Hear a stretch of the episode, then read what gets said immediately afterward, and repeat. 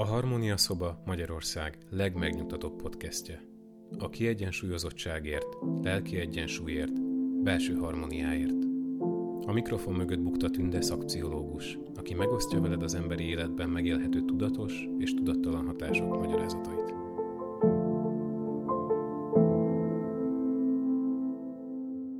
Az előző podcastben beszéltem a kötelékfóbiás működésről. Ebben a podcastben azt szeretném bemutatni, hogy a szerző hogyan gondolkodik ezeknek a problémáknak a kialakulásáról és a megoldási lehetőségeiről. Volt a könyvben olyan feladat, ami nekem is nehézséget jelentett, egyrészt azért, mert ismeretlen volt számomra a fogalom, másrészt komoly érzelmi munkával járt még a szembenézés számomra is, hiszen még nekem is van mit fejlesztenem a kötődési képességemen. Az autonómia szükségleteim szerintem már rendben vannak, azt hiszem. Az evidencia ma már, hogy egy sikeres emberi kapcsolatban, bármilyen természetű legyen is, az érintetteknek tudniuk kell alkalmazkodni, és egyszer mint önmagukat is érvényesíteni. Az alkalmazkodás kötődés iránti szükségletünk, az önérvényesítés pedig autonómia szükségletünk kielégítését szolgálja. Aki nem tud alkalmazkodni, az kötődni is képtelen, és aki nem képes önérvényesítésre, az a kapcsolaton belül elveszti személyes szabadságát. Az ideális állapot az, amikor két egyenrangú ember találkozik, és mindketten egyenértékűnek érzik magukat. Ez esetben mind a kötődés, közelség és függőség iránti vágyokat, mind az önállóság és autonómia szükségletüket össze tudják egyeztetni. A sikeres kötődésért képesek bízni egymásban, odafigyelni egymásra, és empátiát tanúsítani egymás iránt. Engedni egymásnak és kompromisszumokat kötni egymással. Autonómiájuk siker érdekében meg tudják őrizni a hitelességüket, ki tudnak tartani kívánságaik és szükségletük mellett, képesek érvelni, tárgyalni és vitázni.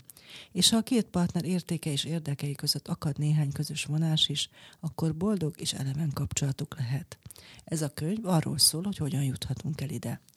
Ahhoz, hogy javítsunk a kapcsolatunkon, olyan társat találjunk, akivel boldog lehetünk, elengedhetetlen, hogy tűpontosan elemezzük, mi volt eddig a probléma. Hajlamosak vagyunk azt gondolni, hogy kapcsolatunk nehézségeit a partnerünk okozza, de talán a sors oszt nekünk mindig rossz lapokat. Nem idegen tőlünk, hogy boldogtalanságunk okait a külvilágban keressük. De az okok valójában ritkán találhatók ott. Stefani Stahl véleménye szerint tulajdonképpen csak olyan sorscsapások esetén, amelyekben teljességgel vétlenek vagyunk. A szerző feltevése szerint minden olyan probléma, amelynek tágabb értelemben részesei vagyunk, házilag előállított, vagyis a szülői házban keletkezik. Mindig azt gondoljuk, hogy véletlen vagy szerencse dolga, hogy megtaláljuk a megfelelő embert, akivel boldogok lehetünk. De valójában arról van szó, hogy a tudattalattink, vagyis a belső gyermekünk meglehetősen nagy befolyást gyakorol arra, hogy kibe szeretünk bele, vagy éppen kibe nem szeretünk bele. Ha szemlátomást mindig beleválasztunk, akkor annak oka a szerelmi programunk, a tudattalan zsákmánysémánk. Milyen érdekes fogalom ez, ugye? Tudattalan séma. Nekem is több napomba került, hogy ennek a kifejezésnek a saját életemre vonatkozó gondolatkörét átgondoljam, hogyan és mikor voltam zsákmány, és mikor tettem ezt tudattalanul, sőt néha talán tudatosan is. A szerző szerint, ha egy nehéz kapcsolatban is kitartunk, az ugyancsak a belső gyermekünk számlájára írható. Nem ritkán azt is ő okozza, hogy a kapcsolat nem működik. És ha azt valljuk, hogy nincs szükségünk állandó kapcsolatra, szeretjük az egyedüllétet vagy a kalandokat, az is a kapcsolati programunkra vezethető vissza. Az emberek többsége előszeretettel keres olyas valamit a partnerében, ami benne nincs meg. A jobbik felünket keressük. Az esetek többségében azonban az a vágyunk, hogy partnerünk által kiegészüljünk és tökéletesedjünk, tudattalan marad, és a partnerkeresésben belső gyermekünk mutatkozik aktívnak. Ő a régi, korai időkben szerzett sebeit szeretné begyógyítani. Az a kísérlet azonban, hogy a partnerünknél találjunk jóvátételt gyermekkorunk problémáiért, gyakran kudarcba fullad. Hiszen a belső gyermek gyógyulásának belülről kell jönnie. Minél egészségesebb lesz a belső gyermekünk, annál kapcsolatképesebbé válik, és ezáltal könnyebben sikerül rátalálni az igazi partnerre. És ezt az egész helyzetet a genetika is befolyásolja. Genetikailag a tartós kapcsolatra vagyunk kódolva. Mi emberek úgy vagyunk programozva, hogy kizárólagos kapcsolatokban éljünk. Helen Fisher, amerikai tudós a témában végzett széleskörű kutatásai során a következő eredménye jutott. A szerelem érzése hozzájárul, hogy utódnemzés céljából partnert válasszunk. Ám az utódok világra jövetele után a szerelemnek el kell tűnnie, különben az ifjú szülők csak egymással foglalkoznának, és elhanyagolnák az utódokat. Ideális esetben a szerelem érzése helyett bekövetkezik a szereteté, és egy nyugodtabb, de tartós kötődésé. Erre azért van szükség, hogy a gyerekek számára, akik ezt a felnövekedésükig és önálló válásukig hosszú éveken át igénylik, biztosíthassuk a fejlődésükhöz elengedhetetlen családi köteléket. A férfit a természet erős libidóval ruházta föl, hogy igyekezzék kényeit a lehető legszélesebb körben terjeszteni, és a nők is unatkozni kezdenek legkésőbb akkor, ha már kétszázszor ugyanazzal a férfival háltak, hogy az ő gényeik is minél szélesebb körben forogjanak. Így próbálja a természet elejét venni a beltenyészet kialakulásának. Végül is a tartós kapcsolatra hajlunk alkalmi félrelépésekkel. De akkor felmerül bennünk a kérdés, hogy mit kell tennünk, hogy hosszú távon szeressenek és elfogadjanak bennünket. Elég egyszerűen olyannak lennünk, amilyenek vagyunk. Szabad-e egy kapcsolatban ragaszkodnunk érzelmeinkhez, vágyainkhoz és szükségleteinkhez, vagy inkább alkalmazkodnunk kell és a másik elvárásait kell teljesítenünk.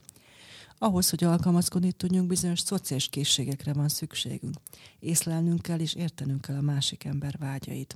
Ez az emberi beleérző képesség az empátia révén történik. Az empátia képezi a hidat az én és te között.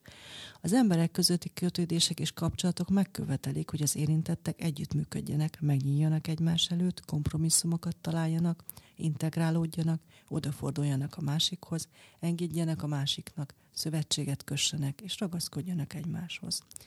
Ahhoz viszont, hogy egy másik emberhez kötődjen, bizonyos mértékű személyes autonómiára is szükségem van. Különben fennáll a veszély, hogy a hozzáfűződő kapcsolatban elveszítem önmagam és személyes szabadságomat.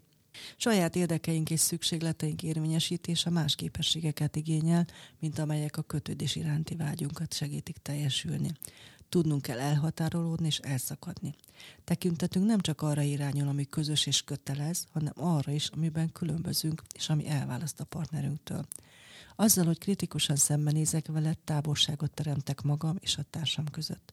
Meg kell kockáztatnom, hogy elveszítem a másik ember közelségét. Ennek az elszakadásnak az elviseléséhez saját akaratra van szükségünk, ami elvezet céljainkhoz és érdekeinkhez. És természetesen szükségünk van bizonyos mértékű konfliktus képességre is, el kell foglalnunk álláspontunkat, és érvényesítenünk kell. És itt érkezünk el ahhoz, hogy miért a szülői ház a szerelmi kapcsolataink edzőtábora.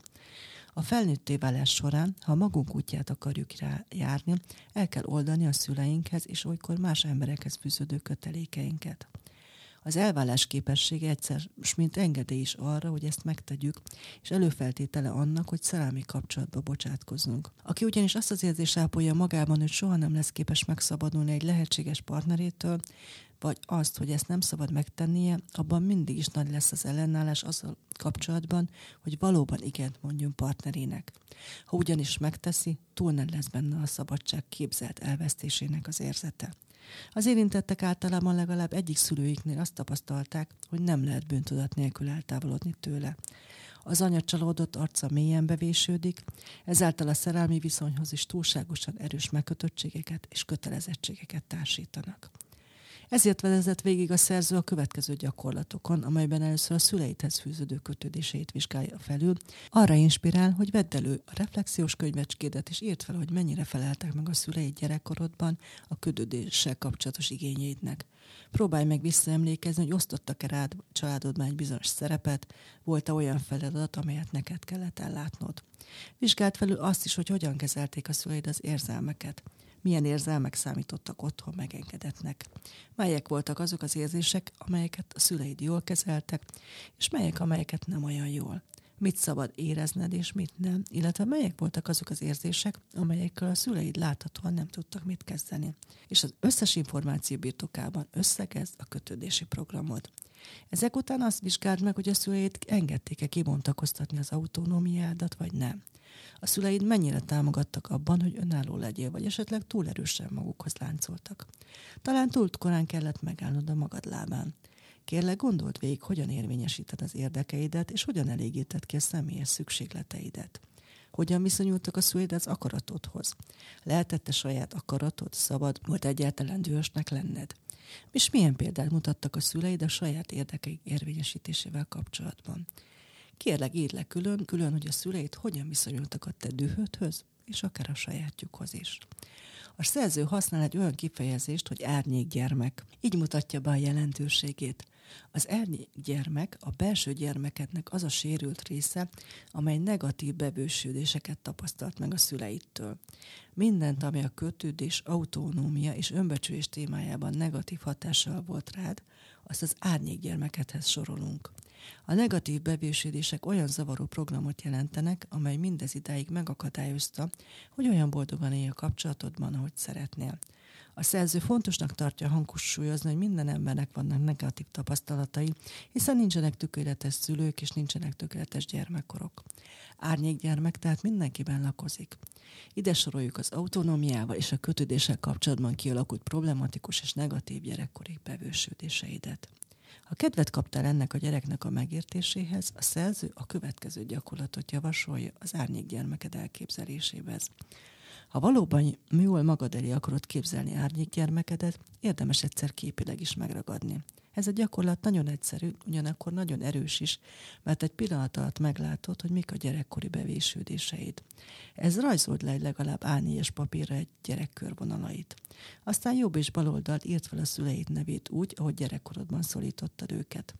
Alattuk címszavakban jegyez le, milyenek voltak, illetve gyerekkorodban milyennek láttad őket. Ehhez felhasználhatod a kötődés az autonómia témájához írott jegyzeteidet. Itt egyszerűen újra felsorod a szüleid legfontosabb negatív tulajdonságait, autonómia és a kötődés témában. Aztán légy szíves, írd be a kötődés és az autonómia témában talált negatív hiedelmeid az árnyék gyermeket a tájékára. Legalább ötöt válasz. Ugyan csak az árnyék gyermekedet ábrázoló rajz hasára jegyez le, légy szíves azokat a negatív érzéseket, amelyek a kötődés és autonómia témája kapcsán elfognak. Ha mindent beleírtál, ott látod magad előtt árnyékgyermeket, tehát a kapcsolataidban újra és újra problémákat okozó bevősődéseit képét.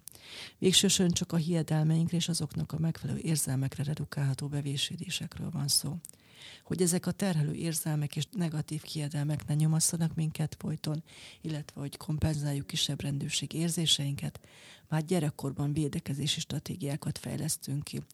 Az ilyen védekezési stratégiák sokszor már a hiedelmekben megfogalmazóknak.